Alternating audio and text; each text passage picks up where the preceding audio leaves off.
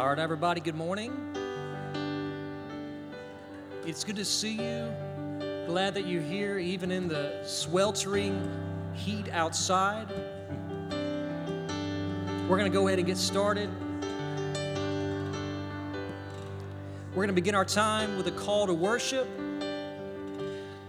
As we look at the book of Psalms, of course, we see just the, these collections of Psalms that um, have common themes, and one of those is, I think, between Psalms 93 and 99.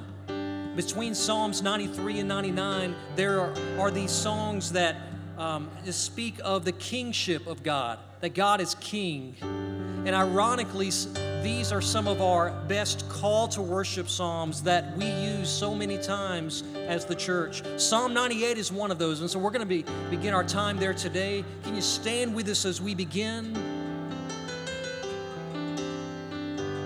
The subtitle in the ESV it says, "Make a joyful noise to the Lord." So let's read this as it's on our screen. It starts like this. Oh, sing to the Lord a new song, for he has done marvelous things. His right hand and his holy arm have worked salvation for him. The Lord has made known his salvation. He has revealed his righteousness in the sight of the nations. He has remembered his steadfast love and faithfulness to the house of Israel. All the ends of the earth have seen the salvation of our God. Make a joyful noise to the Lord, all the earth. Break forth into joyous song and sing praises. Sing praises to the Lord with the lyre, with the lyre and the sound of melody, with trumpets and the sound of the horn. Make a joyful noise before the King, the Lord. These last three verses, let's say these together. Let the sea roar and all that fills it, the world and those who dwell in it. Let the rivers clap their hands. Let the hills sing for joy together before the Lord.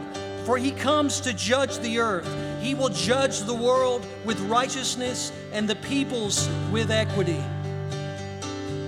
So, as a church, we join and look to that day when all shall be made right and we shall see the King in all his glory and his splendor and his majesty. Let's sing this song together. Sing to the King who is coming to reign. Here we go. Let's lift our voices.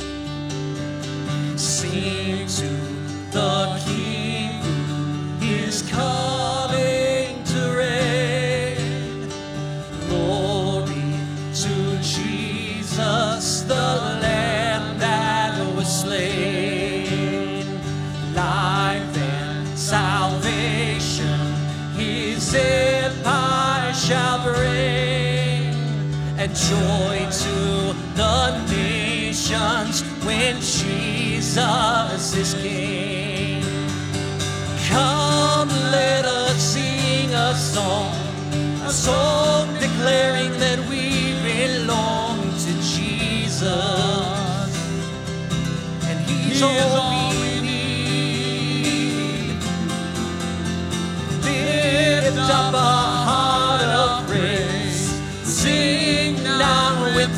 voices raised to Jesus. Sing to the King.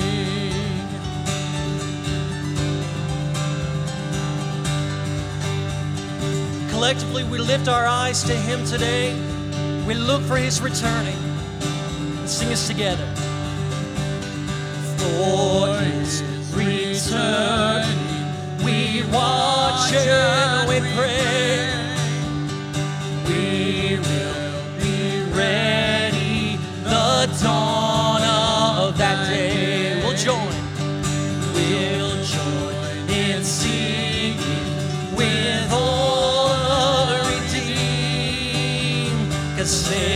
Satan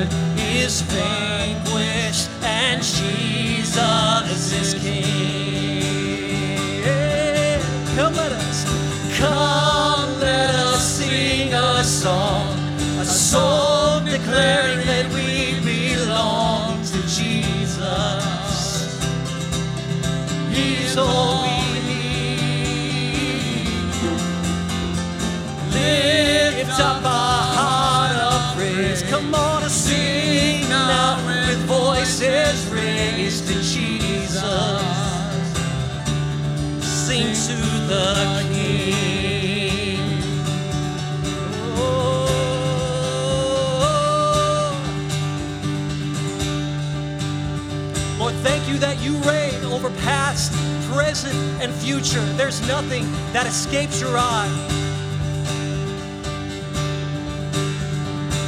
Let's sing that verse one more time. For his returning. For his returning, We watch and we pray.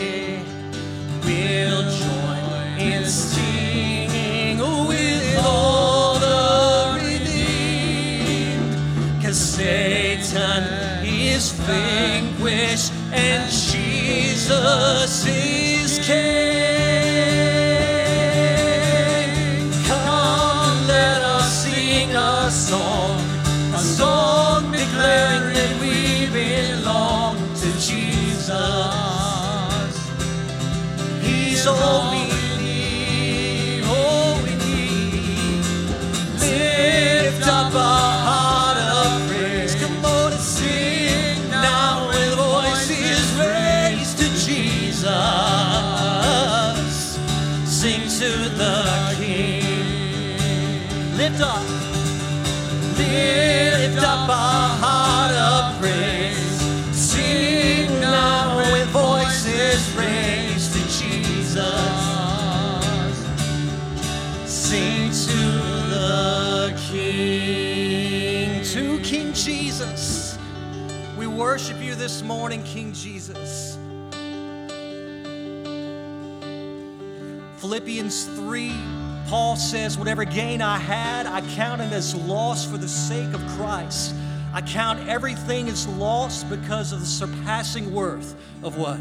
Of knowing Christ Jesus. So today, as we gather, and every day that we gather, every Sunday, we gather because of Christ, because what He has done, and this glorious reality that we are His, that we are His sons and daughters, and we revel and praise Him for that today. Let's sing this together. I once was lost in darkest night, yet thought I knew the way. The sin that promised joy and light had led me to the grave. I had no hope that you would own a rebel to had not loved me first, I would refuse you still. But as I ran, but as I ran my hell-bound race, indifferent to the cause, you looked upon my helpless state and led me to I beheld God's love displayed. You suffered in my place. You bore the wrath reserved for me. Now all I know is grace. Sing this together. Hallelujah.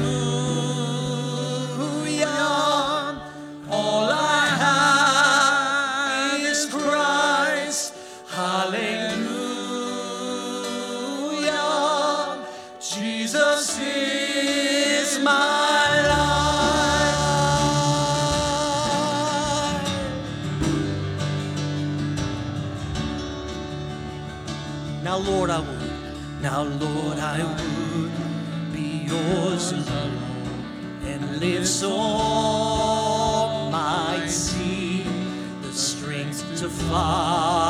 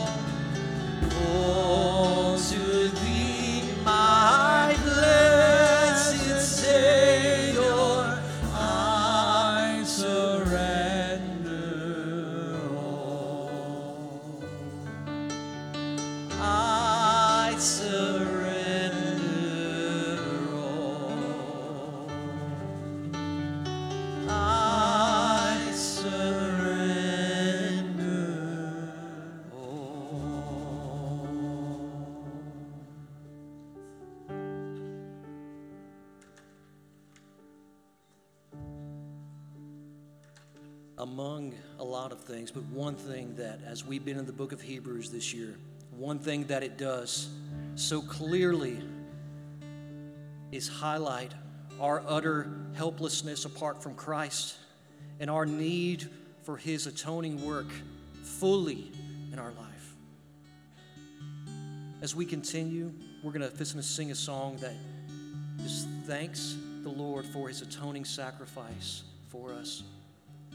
What I want to do is I just want to lead us in a prayer from Valley of Vision today. The title of this prayer it says "Need of Jesus." So would you close your eyes with me? I'm going to pray this over us. Let this not just be words from a person hundreds of years ago, but may it be our words to the Lord today. Would you pray with me?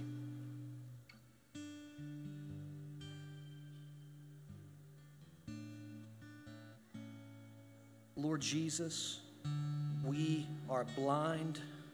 Be our light. Lord Jesus, we are ignorant. Be our wisdom. Jesus, we are self willed. Be our mind. Open our ears to grasp quickly your Spirit's voice and delightfully run after his beckoning hand. Melt our conscience that no hardness remain.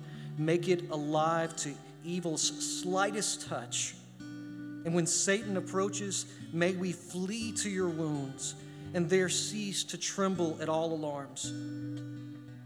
Jesus, be our good shepherd to lead us into the green pastures of your word and cause us to lie down beside the rivers of its comforts. Jesus, fill us with peace that no disquieting worldly gales may ruffle the calm surface of our soul. Your cross was raised to be our refuge. Your blood streamed forth to wash us clean. Your death occurred to give us a surety. Your name is our property to save us. And by you, Jesus, all heaven is poured into our hearts, but it is too narrow to comprehend your love. We were strangers, we were outcasts, we were slaves, we were rebels, but your cross has brought us near. It has softened our hearts. Your cross has made us your children, has admitted us to your family, has made us joint heirs with you. Oh, that we would love you as you love us, that we may walk worthy of you, our Lord, that we may reflect the image of heaven's firstborn. May we always see your beauty with the clear eye of faith, and may we feel the power of your Spirit in our hearts. For unless the Spirit move mightily in us, no inward fire will be kindled.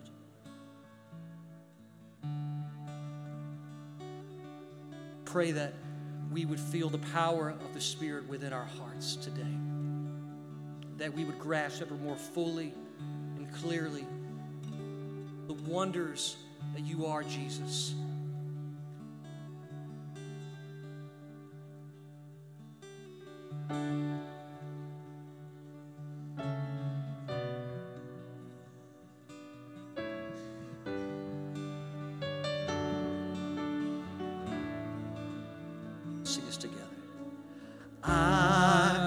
Was a wretch. I remembered who I was. I was lost. I was blind. I was running out of time. Sin separated. The breach was far too wide. But from the far side of the chasm, you held me in your sight. So you made a way across the great divide, left behind heaven's throne to build it here inside.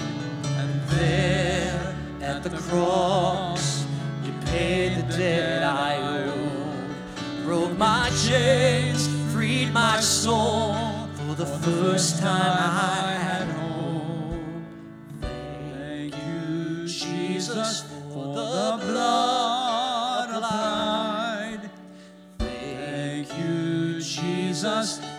has washed me white.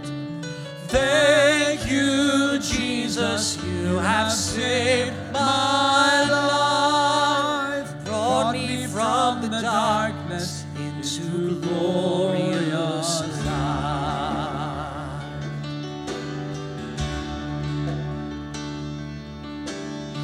You took my place, laid inside my tomb. You were buried for three days, then you walked right out again. And death has no sting, and life has no end.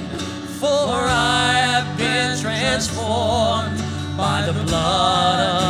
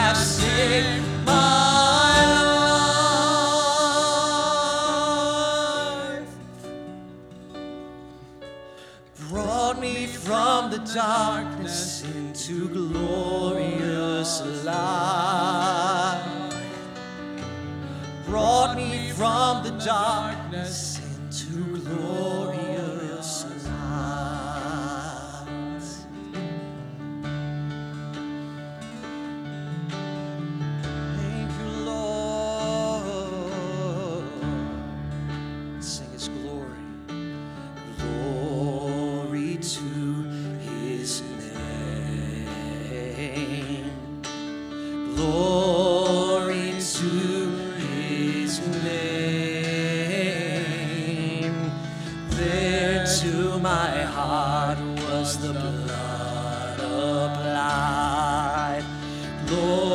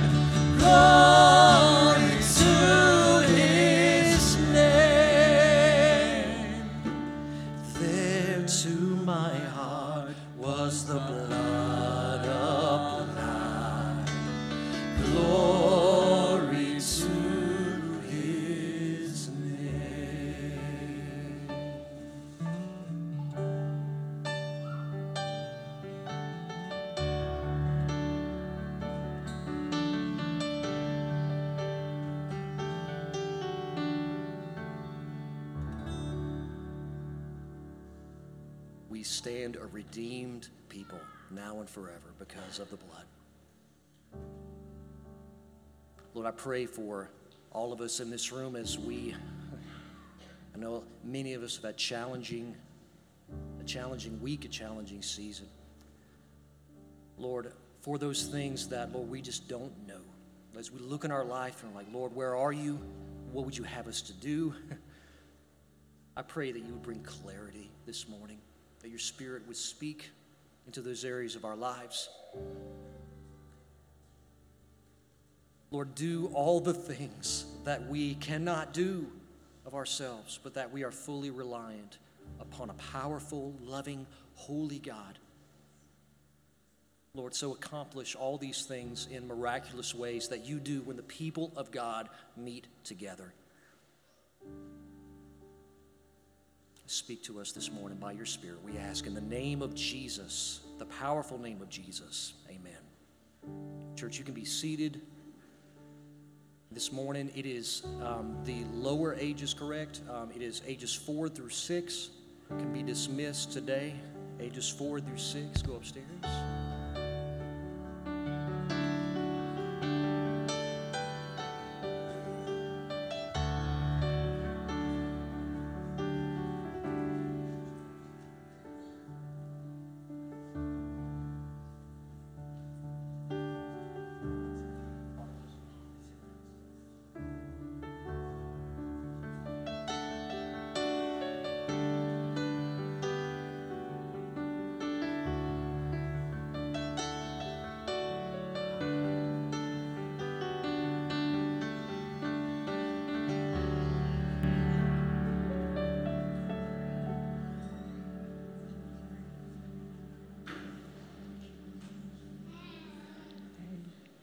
Good morning.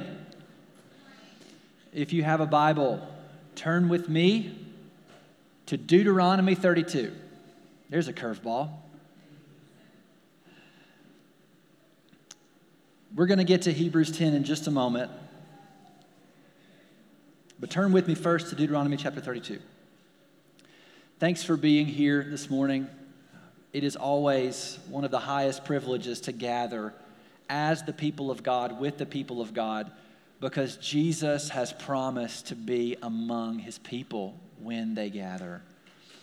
And so we trust that he is present in this moment with us. So, yeah, it's hot. And it's going to be hot because it's unprecedented temperatures that we are experiencing right now but we gather because Jesus is worth it. Right? That's why we're here. Because Jesus is going to be here. I pray that if it were 120, we would still be willing to sweat because it's worth it for Jesus to be here. Like, this building could burn to the ground, and we could meet on the ashes, and Jesus would be here. And that's why we come. Um, by the way, if you have ever had or are ever going to have the privilege of worshiping in like 85% of the world on the mission field, people just gather outdoors in the heat and they sweat and they worship Jesus because he's worth it. So it's a grace that we have even halfway functioning air conditioning, but we're grateful to be here nonetheless. The fifth book of the Bible, Deuteronomy, is more or less one big retirement sermon. So God has, through his servant Moses, he's brought Israel to the cusp of the promised land through the wilderness for 40 years. And now, Moses' leadership is about to give way to Joshua's leadership, who's going to lead them into the promised land to take possession of the land that God promised by a covenant to Abraham, to Isaac, and Jacob, and to their offspring. And so, what Moses does in the book of Deuteronomy is he speaks, he, he addresses the people kind of one last time, and he retells the story of their great deliverance from Egypt. And then he talks about their wilderness wanderings and the things that they've experienced and seen God do along the way. And then he reminds them that as God's people, part of what it means to be his people is that they follow his word. So he reminds them of the law that gathers them and shapes them and to which they are accountable. So he retells their story of deliverance and uh, of rescue and of wanderings, and he reminds them of the law. That's what the word Deuteronomy, you can break it apart. Deutero means second. The word nomos means law. It's second law. He's not adding another law, he's recapitulating the first law. He's telling it to them again. The conclusion to his retirement sermon, if you will, uh, is found in Deuteronomy 32. And it's interesting because he doesn't conclude his sermon the way that I so often conclude mine. He concludes his sermon with a song. And it's not just any song, it is a doozy. Because it's a song of confrontation and of warning. It is a heavy song. See, Moses knows that God's people are prone to wander.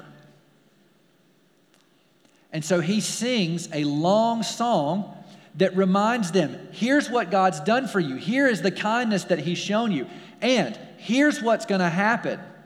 You're going to find yourselves if you rebel against his word, you're going to find yourselves under the covenant curses that he's promised. And this song is going to stand and confront you on that day, reminding you why it is that you are under these curses. So let's, let's sample some of this song for ourselves. Okay? Deuteronomy 31. Right? We're going to be in 32 in just a moment, but I want to read a few verses from 31 first, uh, verses 27 through 30. Moses is speaking. He's just finished writing the words the law into a book. He's commanded the priest to put it near the ark, put it by the side of the ark, verse 26, that it may be there, the law, as a witness against you, he says in 26. For I know how rebellious and stubborn you are. Behold, even today, while I am yet alive with you, you've been rebellious against the Lord. How much more after my death? Assemble to me all the elders of your tribes and your officers, that I may speak these words in their ears and call heaven and earth to witness against them. For I know that after my death you will surely act corruptly and turn aside from the way that I've commanded you. And in the days to come, evil will befall you because you do what is evil in the sight of the Lord, Yahweh, provoking him to anger through the work of your hands. Okay? So now we pick up with the song. Verse uh, 30 Then Moses spoke the words of this song until they were finished in the ears of all the assembly of Israel. So let's read 1 through 6. Give ear, O heavens, and I will speak, and let the earth hear the words of my mouth. May my teaching drop as the rain, my speech distill as the dew, like gentle rain upon the tender grass, like showers upon the herb. For I will proclaim the name of the Lord. Ascribe greatness to our God. This rock, his work is perfect, for all his ways are justice, and a God of faithfulness and without iniquity, just and upright is he. They have dealt corruptly with him. They are no longer his children because they are blemished. They are a crooked and twisted generation. Do you thus repay the Lord, you foolish and senseless people? Is not he your father who created you, who made you and established you? I would love to read the whole thing. We're just going to skip and pick up a few more things. Look at verse 10 of the works of the Lord. He found them in a desert land, in the howling waste of the wilderness. He encircled them. He cared for them. He kept them as the apple of his eye, like an eagle that stirs up its nest, that flutters over its young, spreading out its wings, catching them, bearing them on its pinions. The Lord alone guided him. No foreign God was with him. Verses 15 and 16. But Jeshurun, that's a, another word for Israel. It's a way of talking about Israel. Jeshurun grew fat and kicked. You grew fat, stout, and sleek. Then he forsook God who made him and scoffed at the rock of his salvation. They stirred him to jealousy with strange gods. With abominations, they provoked him to anger. Verses 19 and 20. The Lord saw it and spurned them because of the provocation of his daughters and his sons. And he said, I will hide my face from them. I will see what their end will be, for they are a perverse generation, children in whom is no faithfulness. 23 and 24.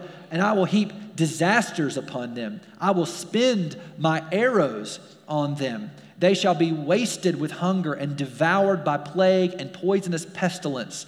I will send the teeth of the beasts against them and the venom of things that crawl in the dust. 28 through 30 for they are a nation void of counsel, and there is no understanding in them. If they were wise, they would understand this. They would discern their latter end. How could one enemy have chased a thousand or two put 10,000 to flight unless their rock had sold them and the Lord had given them up? And then jump with me to 39 through 41. See now that I, even I, am He and there is no God beside me. I kill and I make alive. I wound and I heal, and there is none that can deliver out of my hand. For I lift up my hand to heaven and swear, as I live forever, if I sharpen my flashing sword and my hand takes hold on judgment, I will take vengeance on my adversaries and repay those who hate me. This is not a fun song. This is not going to be on the top 100 or even the top 20 of the Christian music K Love Billboard charts, right? Like it's, it's just not gonna get there. This may not ever get played on K Love because it's a song of judgment. But here's, here's the thing why, why speak thus to God's people? Right? Like, what's the point of saying what he says? This is a warning. This is, this is meant to provoke their hearts, to make them want to follow God and avoid the judgment that's promised if they fall away. Because what's going on in Deuteronomy 32 is the same thing as what's happening in Hebrews 10, is the same thing as what we've seen in Hebrews 3 and in Hebrews 6. It's a warning to the people of God to help them avoid judgment. If I can say it this way, Moses and the author of Hebrews understand this to fall away from the living God is to fall into the hand of the living God. We're going to look at what that means today. To fall away from the living God is to fall into the hands of the living God. So stand with me and let's now read Hebrews chapter 10, verses 26 through 31. Hear the word of the Lord this morning.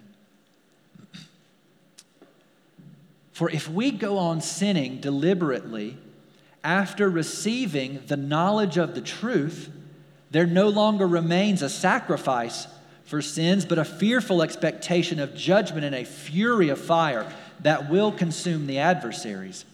Anyone who has set aside the law of Moses dies without mercy on the evidence of two or three witnesses.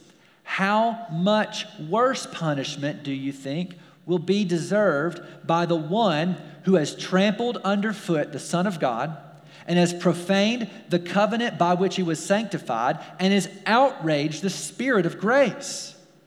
For we know him who said, Vengeance is mine, I will repay. And again, the Lord will judge his people. It is a fearful thing to fall into the hands of the living God. The word of the Lord. Thanks be to God. Let's pray. Father, it's a hard word, but I believe that it is a necessary word for us today. Give us open eyes, open ears hearts to understand. Sober us up. Give us a moment of clarity and sanity by the help of your Spirit that we might discern the end of those who fall away, so that we might be warned and chastised and chastened and purified, that we might be encouraged, therefore, to follow Christ along a hard, narrow path for the whole of our lives. Oh, Spirit, keep us believing, keep us faithful, renew us in a love for God and our neighbor. Renew in us a repentance of sin and a hatred of sin. And build us up in our most holy faith, we pray through Christ. Amen. I didn't mention this, but if you have, you can be seated. If you have uh, an, if you have a desire for an outline, there are some on the back table. Uh, they're there. We can also make an extra copy if we run out. So just go grab one. If you want to get a Bible, there's one back there as well. The first thing that we're going to look at from verses 26 and 27 is this deliberate disobedience is dangerous. Deliberate disobedience is dangerous. Now, this verse starts with the word for. Right there. At least in the English, it starts with the word for, which indicates that our author is giving a reason uh, for what came before it. And what we finished with last week was talking about the fact that we're not to neglect meeting together, but to encourage one another. And he says, All the more as you see the day draw near. What day? The day of Christ, the day that he returns and judges the nations, judges the world according to righteousness. So he's saying, in light of that judgment that is coming, because the day is drawing near, because every day is one day closer to that day, or as Hebrews chapter 3, verses 12 and 13 say, just turn there with me. Let's just pick up that language. Um, we talked about this in men's life group this week. But he says, Take care, brothers, lest there be in any of you an evil, unbelieving heart leading you to fall away from the living God. But exhort, encourage, the same word as in Hebrews 10 exhort one another every day, as long as it is called today, that none of you may be hardened by the deceitfulness of sin. So, in light of the fact that we have a today and to this point, today is not that day, yet we're to encourage one another. We're to have an urgency about encouraging each other so that we don't fall away from God, so that we're not hardened by the deceitfulness of sin and so fall away from God. Right? That's when he talks about sinning deliberately. He's I believe he's really talking about the sin of apostasy, which is I know, I've heard the gospel, I have, in some measure, I've, I've come to acknowledge the truth of it.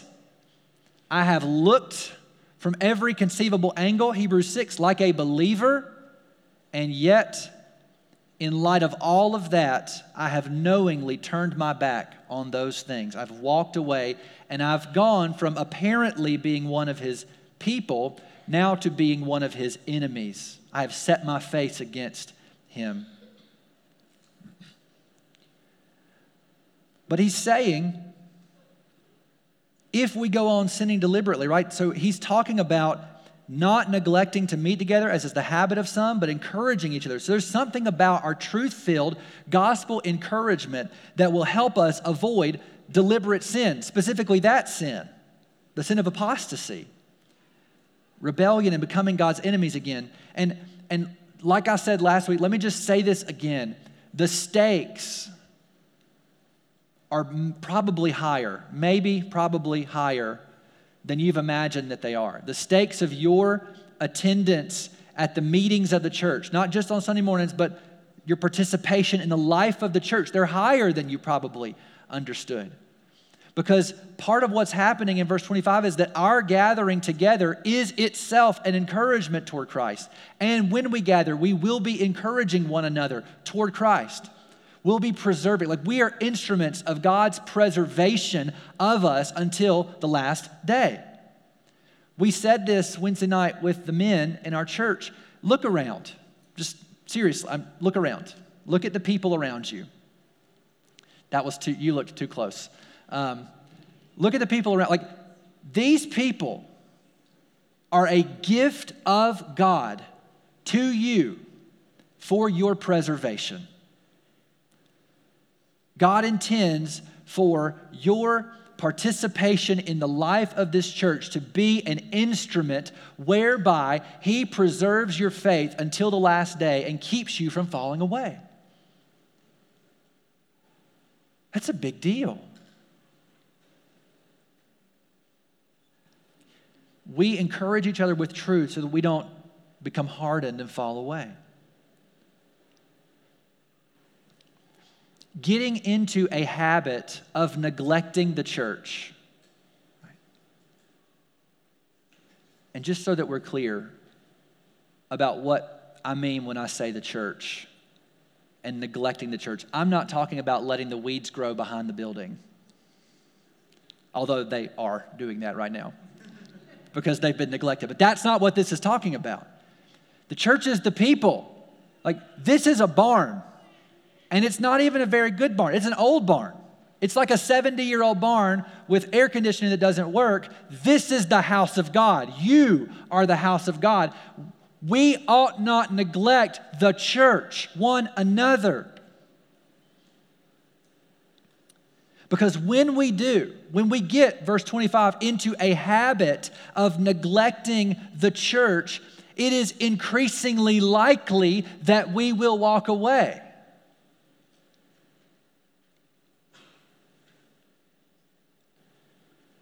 Verses 26 and 27 demonstrate how dangerous it is to walk away. To have received the knowledge of the truth. Look what he says receiving the knowledge of the truth. You've accepted it in your life to some extent and you still fall away. It's worse for you than if you had never believed in the first place. Because it's not a sin without knowledge, it's a sin against knowledge. It's this deliberate, willful, high handed sin to know what's true and to say, I don't care about that. I love my sin more. I'm going this way.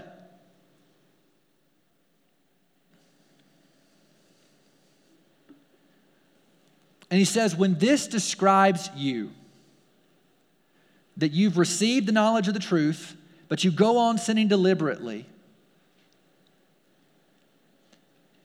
Christ and his righteous sacrifice don't cover and clothe you.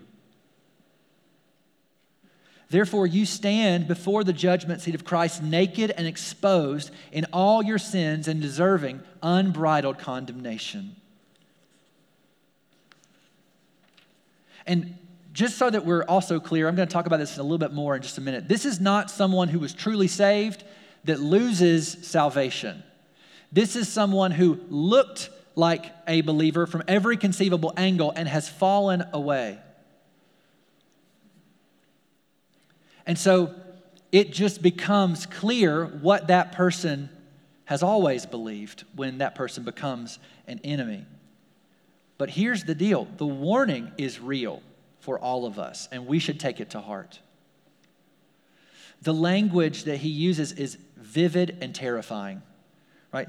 He says, There no longer remains a sacrifice for sins. When you've when you've received the knowledge of the truth, you've fallen away. There's no longer a sacrifice for sins, but what? 27. A fearful expectation of judgment and a fury of fire that will consume the adversaries. It's, it, there is a zeal to this fire. Like that's the actual word in the original language. It's a, it's a zealous fire.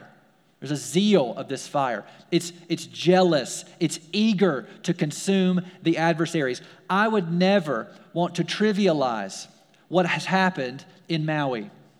Right? Like, that's devastating and it's heartbreaking. Where 60, like where, where thousand degree temperatures were moved at the unfathomable rate of over 60 miles per hour, you just, you're talking about a fury of an inferno that consumes everything. This is a zealous fire, and yet it is nothing compared to what's being discussed here. Like, if that's possible just from a hurricane whipping up a wildfire, can you imagine the terror that the enemies of God will feel when his zealous fire begins to eat at them? Consume. That's what the word consume means to eat going to eat them up wholly. You don't want to be found on that day exposed to that judgment. You want to be found clothed in Christ, who has undergone that judgment for you already.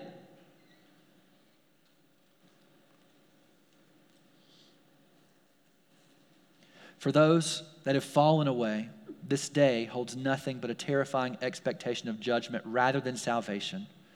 They may not expect salvation when they have knowingly rejected the only means of salvation.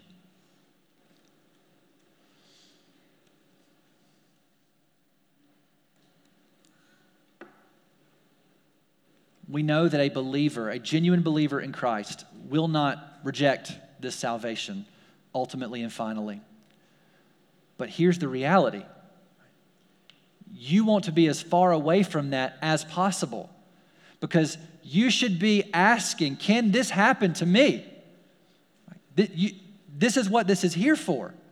Could this happen to me? And I would say, if you reject his salvation, if you reject the only means whereby you might be covered from that fury of fire that consumes the adversaries, if you reject that, then yes, there is no sacrifice for you. You should want, believer, like what this ought to be doing in your heart, is to be stirring you up in such a way that you want to stay as far away from whatever this is talking about as possible.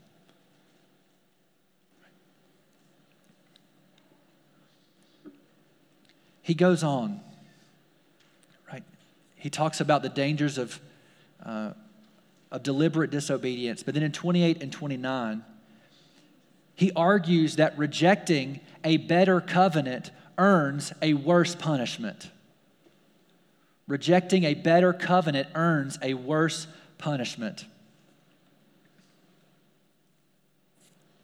He says, Anyone who has set aside the law of Moses dies without mercy on the evidence of two or three witnesses. And so, what, what's happening here is our author is beginning to argue from lesser to greater. Okay? He makes the lesser point to make the greater point. And so he says, those in Israel, the people of God who had the law, heard the law, knew the law, and yet set it aside. They rejected it in their disobedience and their rebellion. They executed some of these high handed sins, these deliberate sins against knowledge, not without knowledge. They died without mercy. Um, on the back of, if you flip your uh, handout over, you'll see Deuteronomy 13, Deuteronomy 17. Um, let, let me just read Deuteronomy 13 to you because you're going to see what he means when he says without mercy. Deuteronomy chapter 13. I'm going to read verses 6 through 11. If your brother, the son of your mother, or the son of your daughter, or the wife of, uh, or the wife you embrace, or your friend who is as your own soul. So, just clarify the closest possible relationships that you could have in this life okay like your brother like not just like your brother in like the spiritual sense of israel like your actual flesh and blood brother your wife that you embrace okay he, he's arguing that you should be more committed to god even than your wife right here okay who is as your, your friend who is as your own soul entices you secretly saying let us go and serve other gods, which neither you nor your fathers have known. Some of the gods of the peoples who are around you, whether near you or far off from you, from the one end of the earth to the other, you shall not yield to him or listen to him, and your eye shall not pity him. Nor shall you spare him, nor shall you conceal him, but you shall kill him or her. Your hand shall be first against him to put him to death, and afterward the hand of all the people. You shall stone him to death with stones, because he sought to draw you away from the Lord your God, who brought you out of the land of Egypt, out of the house of slavery. And all Israel shall hear and fear, and never again do any such wickedness as this among you. Listen, the consequences for falling away from God are severe and they're real these people, like he said, don't feel a moment's pity for them, that you would hide them or not speak out against them. Don't let your eye pity them, kill them. Deuteronomy 17, verses 12 and 13. The man who acts presumptuously by not obeying the priest who stands to minister there before the Lord your God or the judge, that man shall die. So you shall purge the evil from Israel, and all the people shall hear and fear and not act presumptuously again. And if you, uh, if you look at the little, um, little note that I put in your uh, outline, you're going to see that there's a Numbers 15 there. This is, um, the, he says something similar, and then there's an illustration of it where a man gathers sticks on the Sabbath day and he is executed without pity because he has profaned the holy day of the Lord. He's fallen away. He's set aside God's law.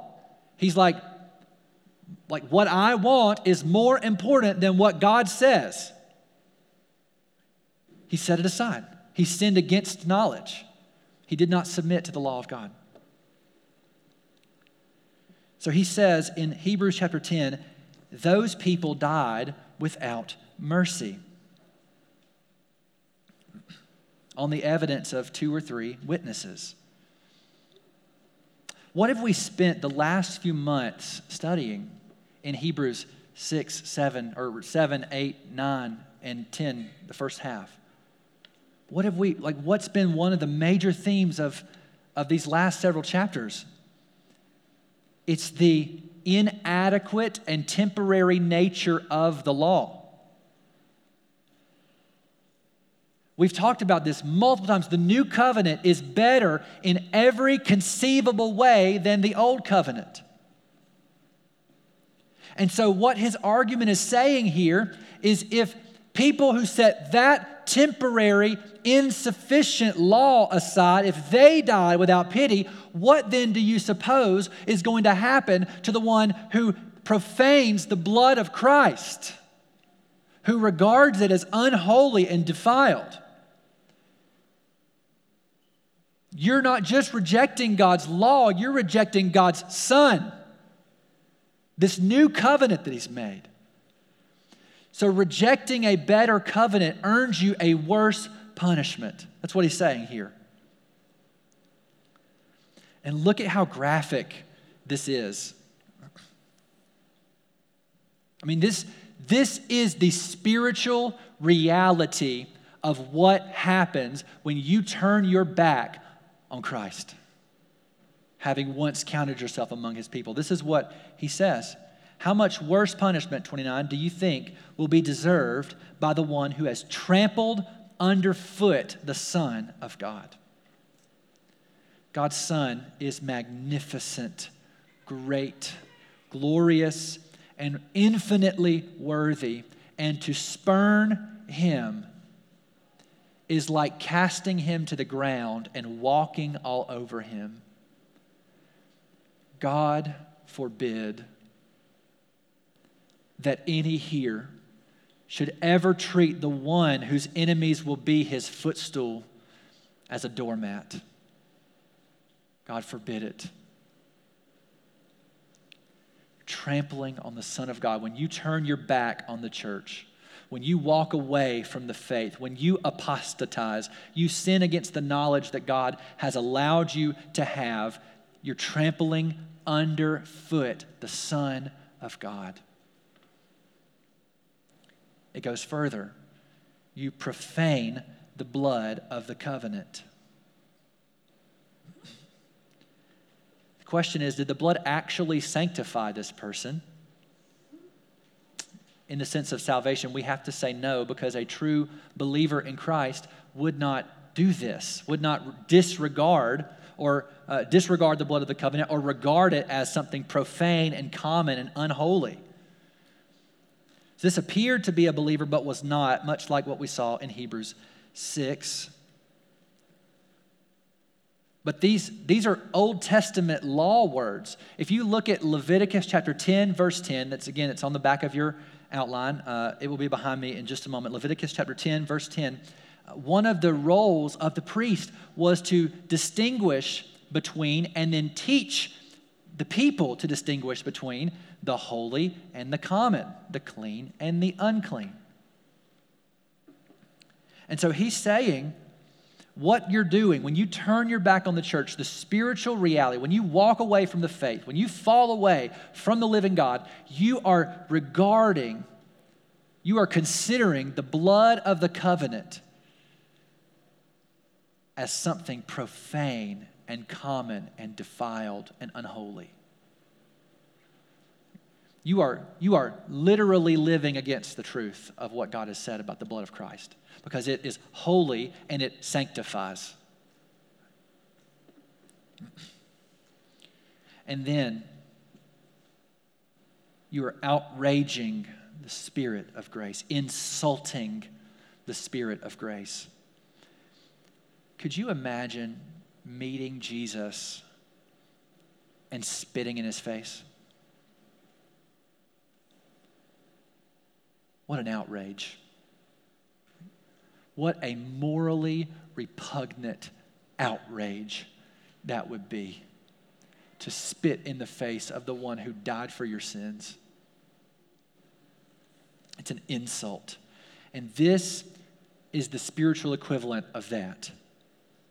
Not just grieving the Spirit, but outraging the Spirit as they knowingly insult him and turn away, sinning against the knowledge that they have. So he says if, if those people in Israel died without mercy because they sinned against the knowledge of the law, how much worse will it be for those who trample the Son of God, who profane the blood of the covenant, who outrage the Spirit of grace? How much worse will it be? And then in verses 30 and 31,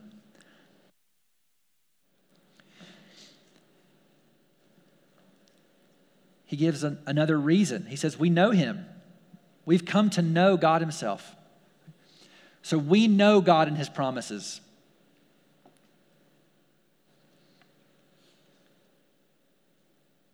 We understand that the punishment for this will be worse because we know God and we know his promises. Because we know God or have come to know him, we therefore know of his faithfulness to his promises.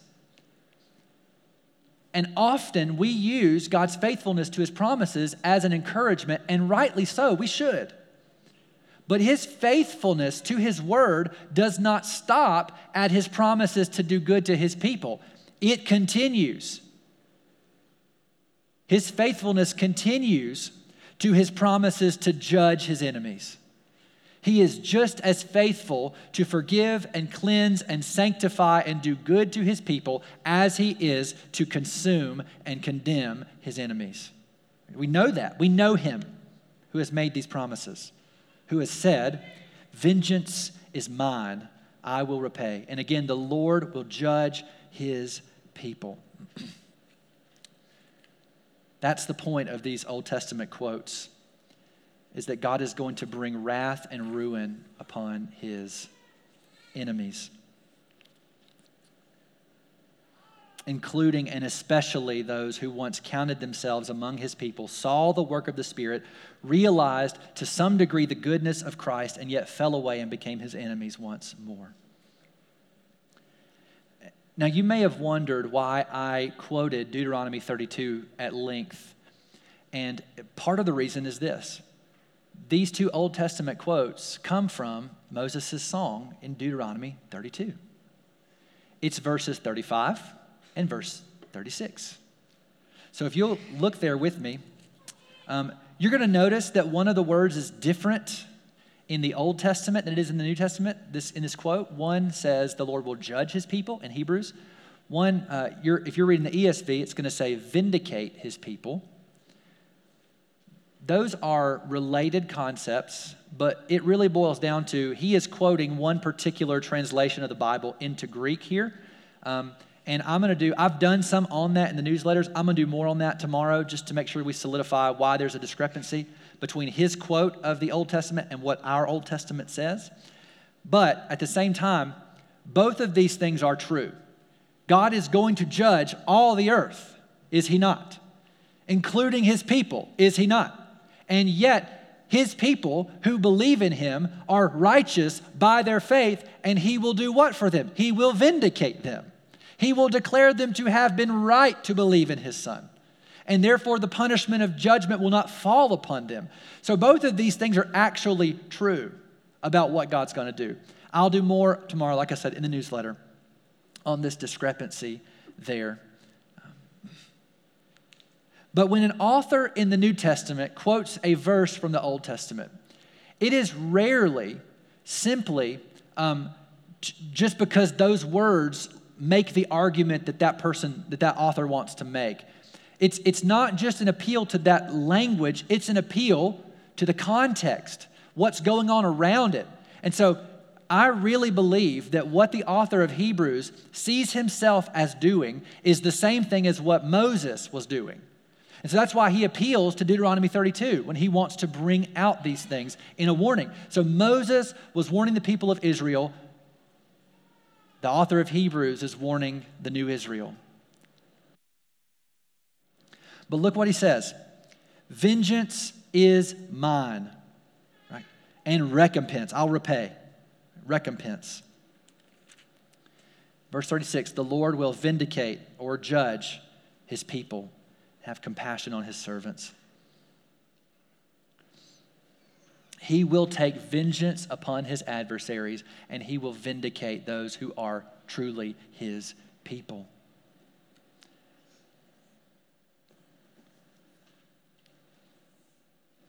Now, his point in saying all of this and in quoting Deuteronomy 32 is that you can fall away in any direction. You can fall away from the living God in any direction. But do you know where you end up when you fall away from the living God? You end up in his hands. Look what it says. It is a fearful thing to fall into the hands of the living God. There are times the Bible comforts us with the idea that we are in God's hands, that He holds us. This is not one of those times.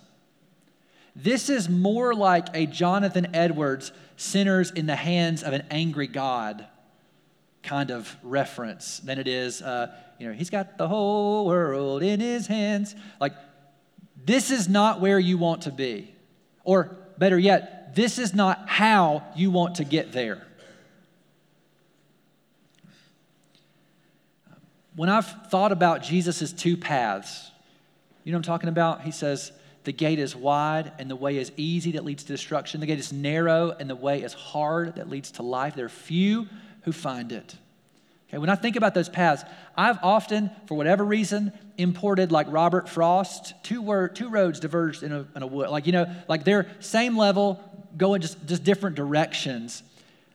And, and as I've been thinking about this, uh, and about falling away, I, I have come to think of it more like the, the one path leading down and the one path being a narrow path on the ridge of a mountain that is treacherous and you can see down in any direction. And, and the thing is, everything not on that one path is the wide road. Like it's all, whatever direction you fall off the mountain, at whatever point you fall off the mountain, it's the wide road you fall onto. It's not like you fall onto a side road that gets you back up to this. There's one path, there's only one. Everything else, you're lost. Some of you may have played Mario Kart before on the Wii.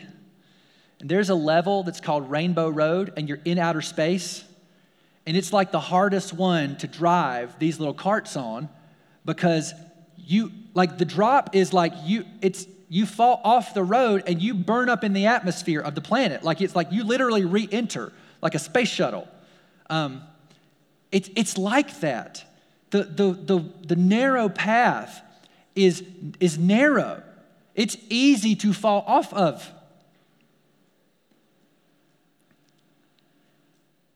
You can fall off in any direction false worship, seeking pleasure, worldly loves, cultural ap- approval. But wherever you fall off, whenever you fall off, you fall onto the wide road, the downward, wide, easy path toward destruction.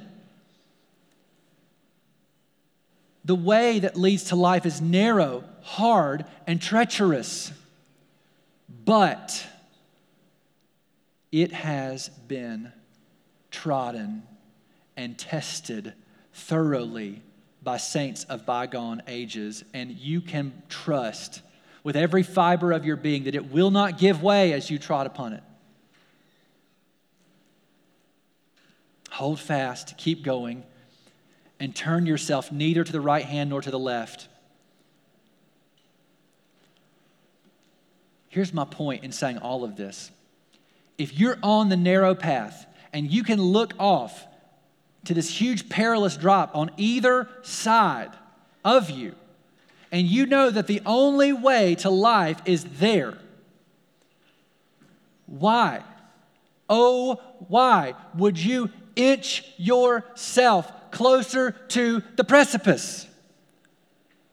If you see the danger on every side, why would you not stay as close to the center of that well worn, stable, steady path to life. Because the question is, how does this happen? Like, how do people fall away? It almost never happens overnight. But bit by bit, compromise by compromise, little sin by little sin, imperceptibly inching closer to one side or the other of the path after you've begun it, and then slipping and falling away.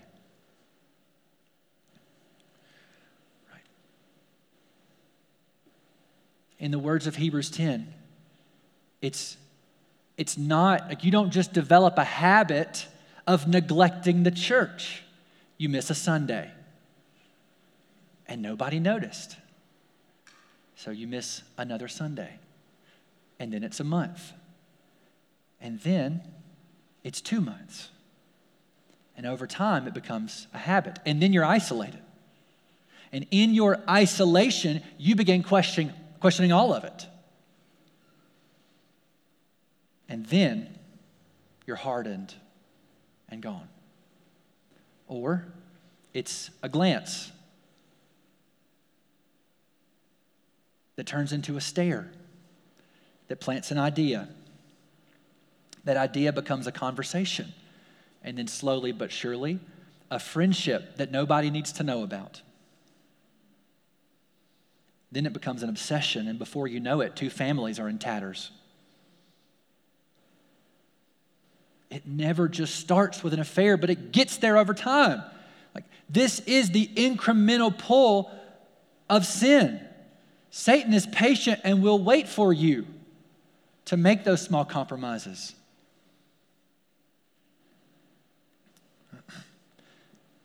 Sin is not to be toyed with. It is not a game. This is not a game. Sin is not a domesticated animal that you can keep in a cage and pull out when you want to play with it and put it back when you're finished with it. It's a lion that wants to eat you. Have no pity on it and don't trust yourself with it. Kill it. John Owen, be killing sin or it will be killing you. It's a testament to the depth of our fallenness that we can be so enamored with something that is so lethal to us.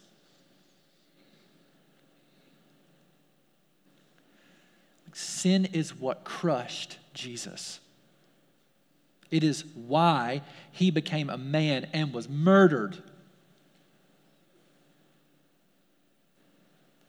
And his resurrection has destroyed sin to free you from its power. Do you really want to do all that you can to nurture it in your life? To hide it and treasure it and enjoy it? Hebrews 11 is going to talk about the fact that sin has a fleeting pleasure. It might be fun for a little while,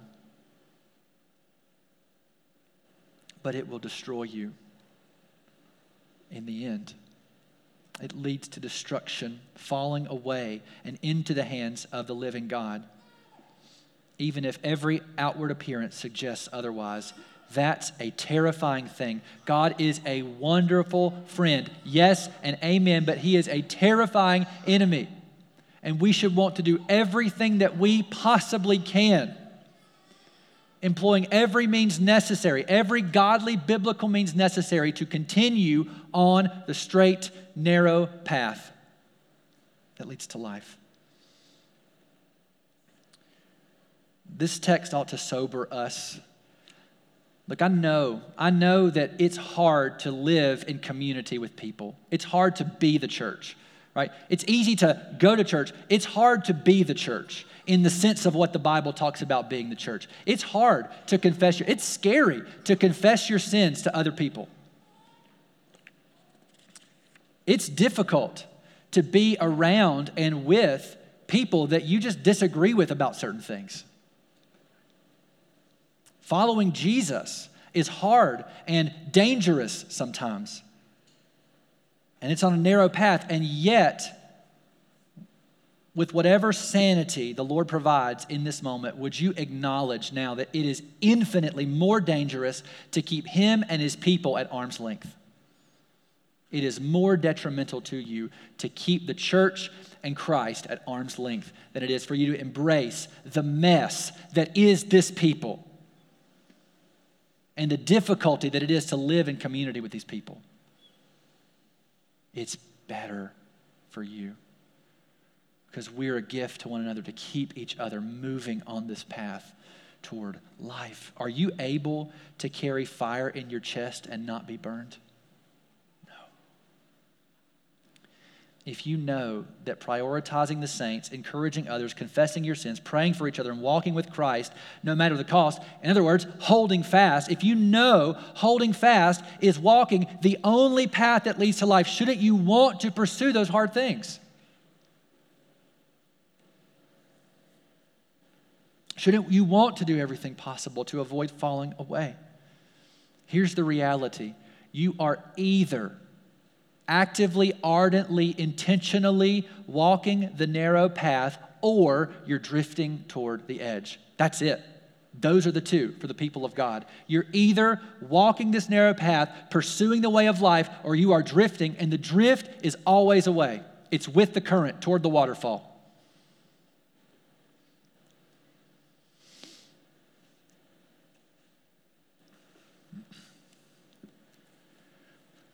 Let me speak a word to the one who would not claim Christ this morning. You are already his enemy. You're walking a wide path toward forever destruction.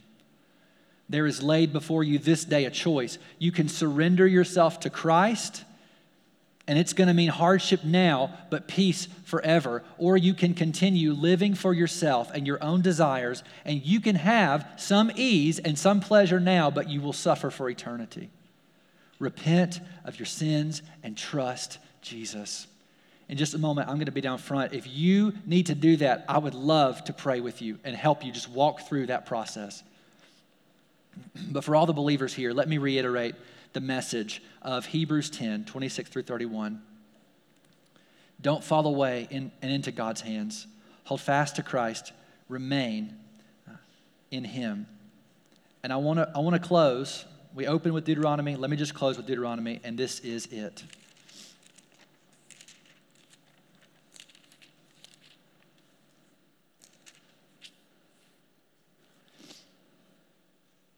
Deuteronomy 32, verses 44 through 47. Moses came and recited all the words of this song in the hearing of the people.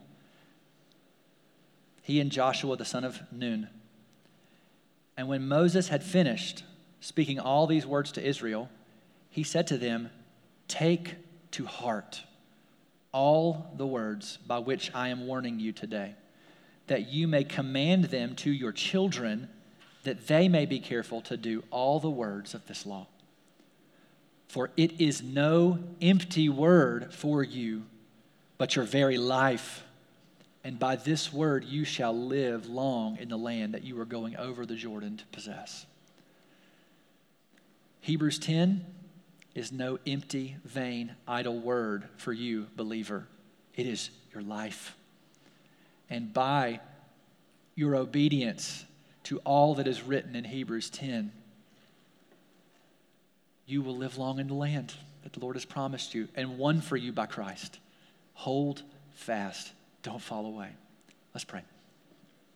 Father, thank you for these people.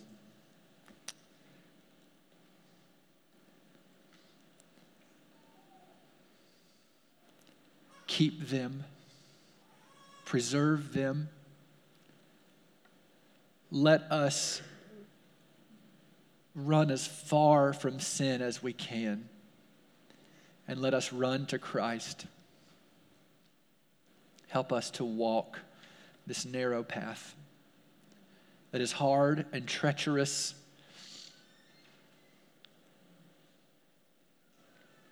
And at times uh, uncomfortable and scary.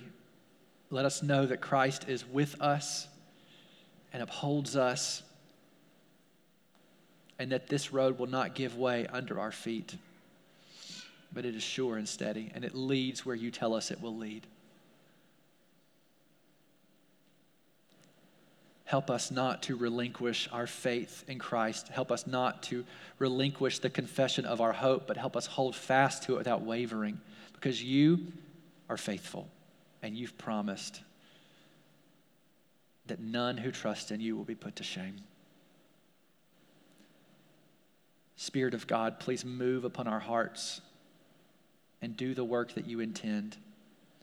And in all things, build us up in our faith in Christ and our trust in his perfect righteousness. We make this prayer in his name. Amen.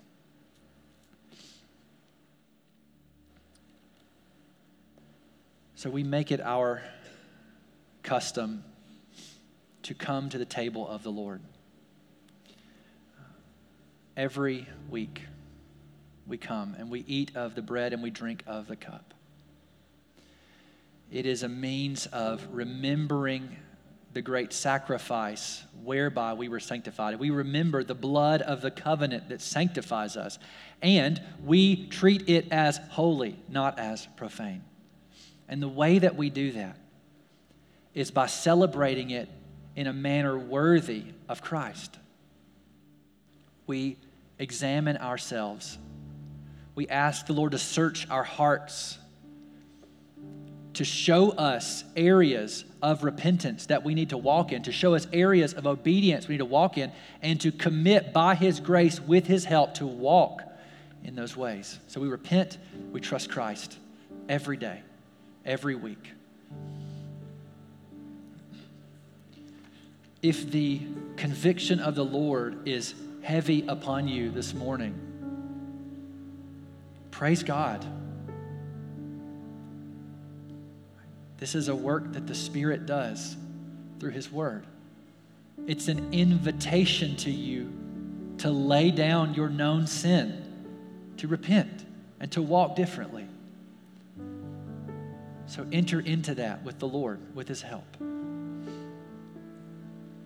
The table of the Lord is not for people who are perfect, but for those who understand their sin and are casting themselves fully upon the mercy of their Savior, Jesus. So repent, believe, and come and eat if you truly are one of his sheep. If you don't know Jesus, if you've not repented of your sins and trusted him, don't take the table. Take Jesus instead. As I've said before, I'm going to be on the front row. I would love to pray with you and point you toward Christ.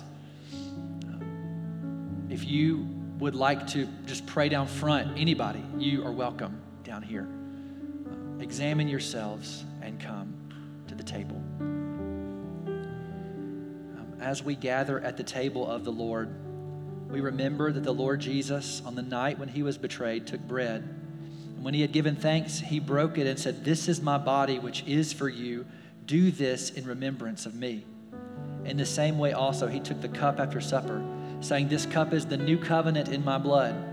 Do this as often as you drink it in remembrance of me. For as often as you eat this bread and drink the cup, you proclaim the Lord's death until he comes. So, however the Lord directs, you pray, you obey. And come and take the bread, take the cup. Um, this week, we've actually set out also a, a gluten free communion option here, just as unleavened bread. Uh, if you if that if you need that, it's here for you. Um, but take the bread, take a cup, return to your seats, continue in an attitude of prayer and worship, and uh, and then I will come back up and we will partake together. So let's pray. Our Father, we offer you thanks for the body of Jesus broken instead of ours, and the blood of Jesus poured out instead of ours, so that our sins could be forgiven, that we could be freed, and that we could come to hate sin. Do this work in us. Help us, oh God.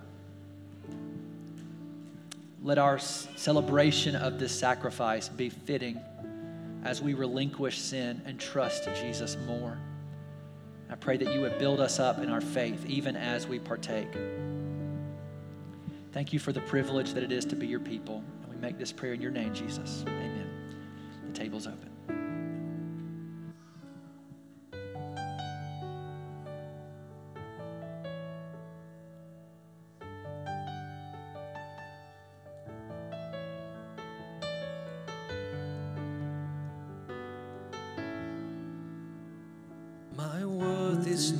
我。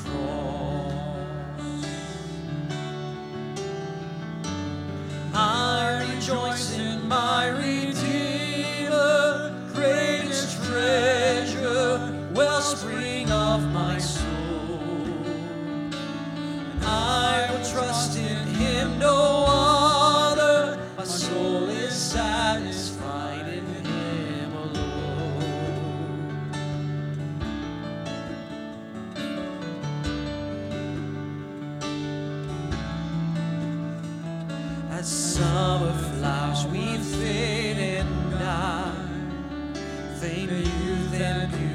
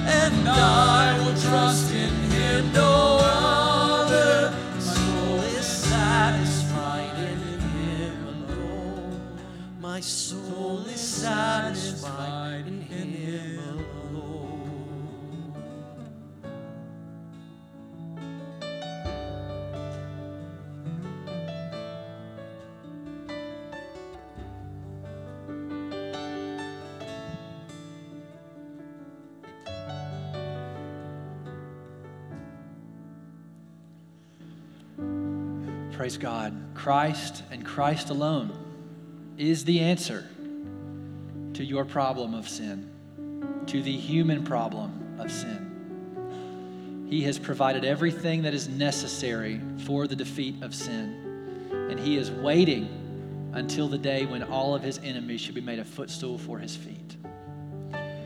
If you are under the conviction of the Lord, let me remind you, encourage you, implore you to run to Christ, whose body was broken instead of yours. You earned that, and He took that punishment whose blood was shed to inaugurate a new covenant and to sweep you up into that new covenant and the new covenant people. Run to Christ, trust Him. As we gather at the table, we remember that the Lord Jesus, on the night when He was betrayed, took bread. And when He had given thanks, He broke it and said, This is my body, which is for you. Do this in remembrance of me. Let's eat together.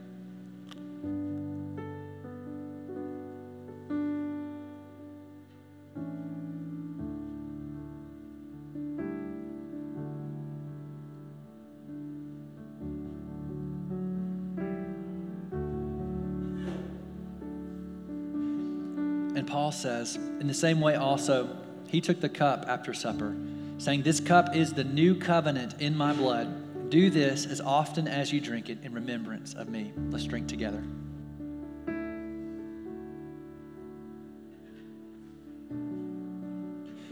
And then he writes, For as often as you eat this bread and drink the cup, just now, you proclaim the Lord's death until he comes. So we do this in anticipation of the return of Jesus, of the joy that will be ours when we see his face. And in the meantime, we proclaim his death until that day. Amen. Um, we are spending the month of August praying for the surrounding community called Wardville. Um, would you simply pray that through the ministry of our church, God would see fit to save people from Wardville. Just the people around our church. Uh, just like cry out to God with the knowledge of what we've seen today, with an understanding that what awaits God's enemies is a, a fury of fire that consumes the adversaries, would you intercede on behalf of the inhabitants of Wardville? And then ask God to show us how and to give us the obedience to do it. So make that prayer now, please.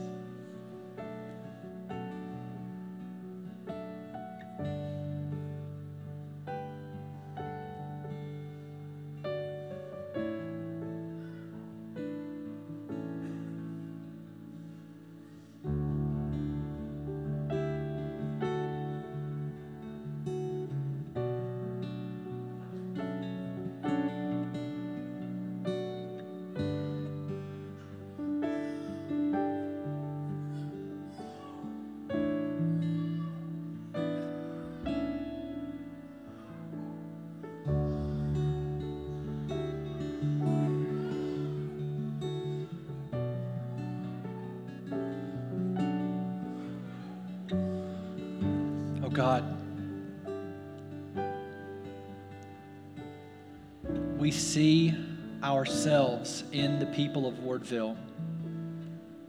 We see, in many cases, who we once were, but not anymore, and all because of the grace and sovereign hand of Jesus. And we thank you for that and yet we, you, you have seen fit to structure your kingdom in such a way that you pardon rebels and then you turn them out to other rebels to bring them with them.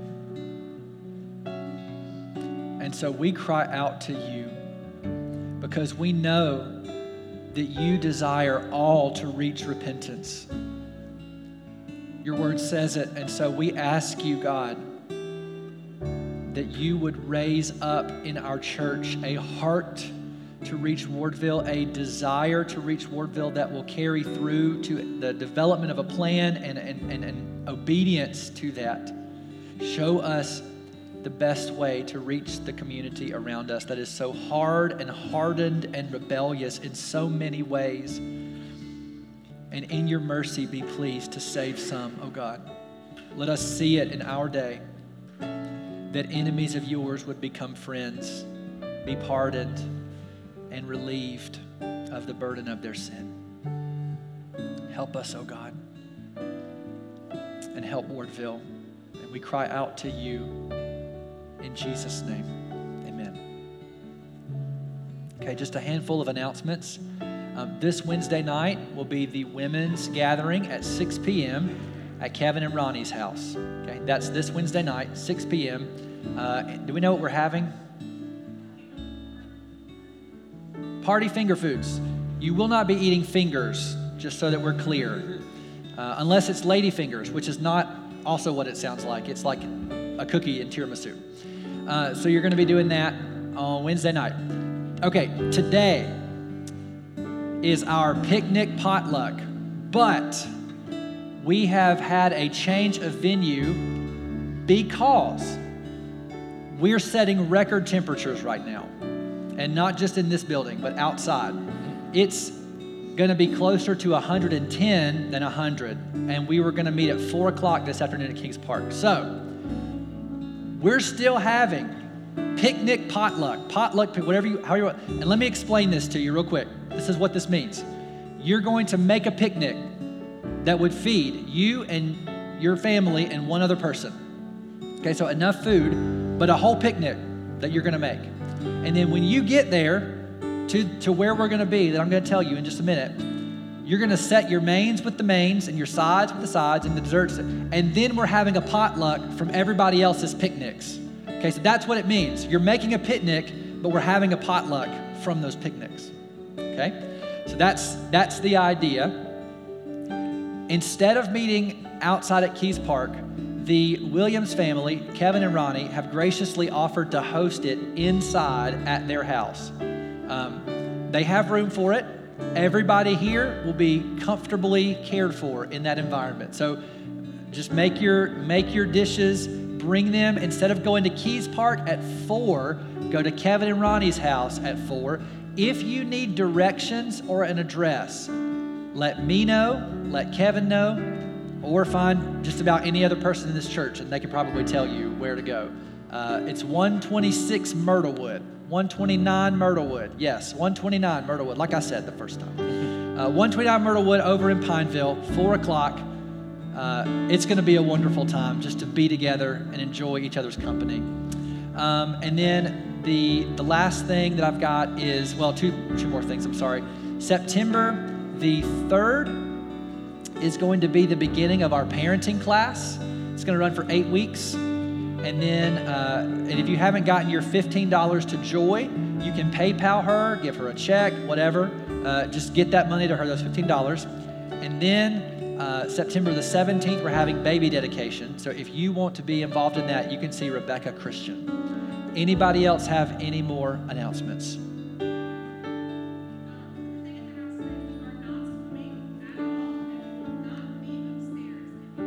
Okay.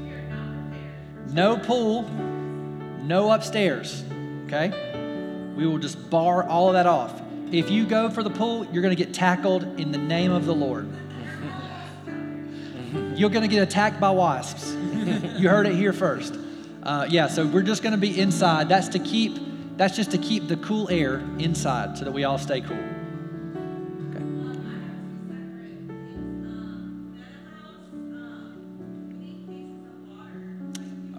Yeah. Yeah. Right. Yeah.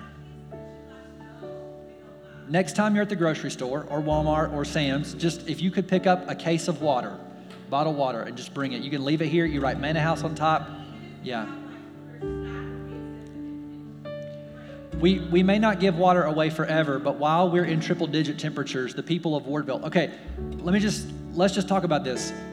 we almost didn't get to meet last week because our water line got severed at the meter.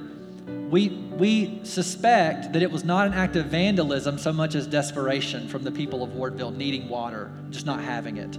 Okay, so that happened last week. So if you can, like, we're just trying to give water to people, um, just because that's that's one of the things that they need literally to survive.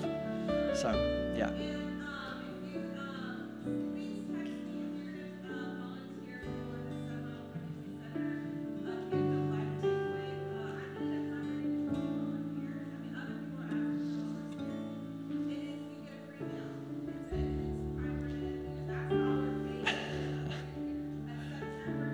But even better, you get to support the cause of life in a tangible way. Yeah.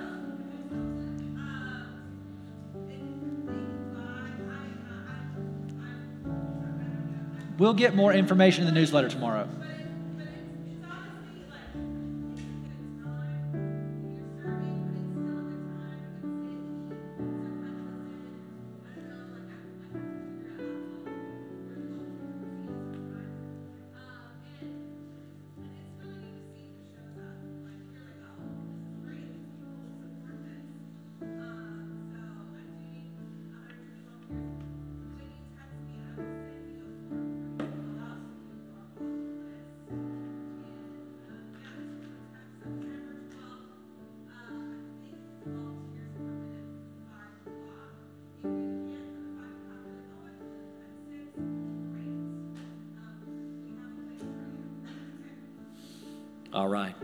Stand as we dismiss? We're gonna we're gonna end with something a little different, something that we are. Uh, this is week one of something we're going to be doing for the next 52 weeks. It may not always be at the end of service, but we're going to be going through one question and answer of the New City Catechism together. And don't let that word catechism scare you. That's something that the church, including the Protestant church, has done for centuries upon centuries. And so all it is is it's a teaching. It's just elements of the Christian life that um, it's a question and answer. So I'll ask the question, the answer will be on the screen. Let's say the answer together as our benediction today. So, question one is What is our only hope in life and death? That we are not our own, but belong body and soul, both in life and death, to God and to our Savior, Jesus Christ. Let's savor those words as we go this week. Love you. You're dismissed.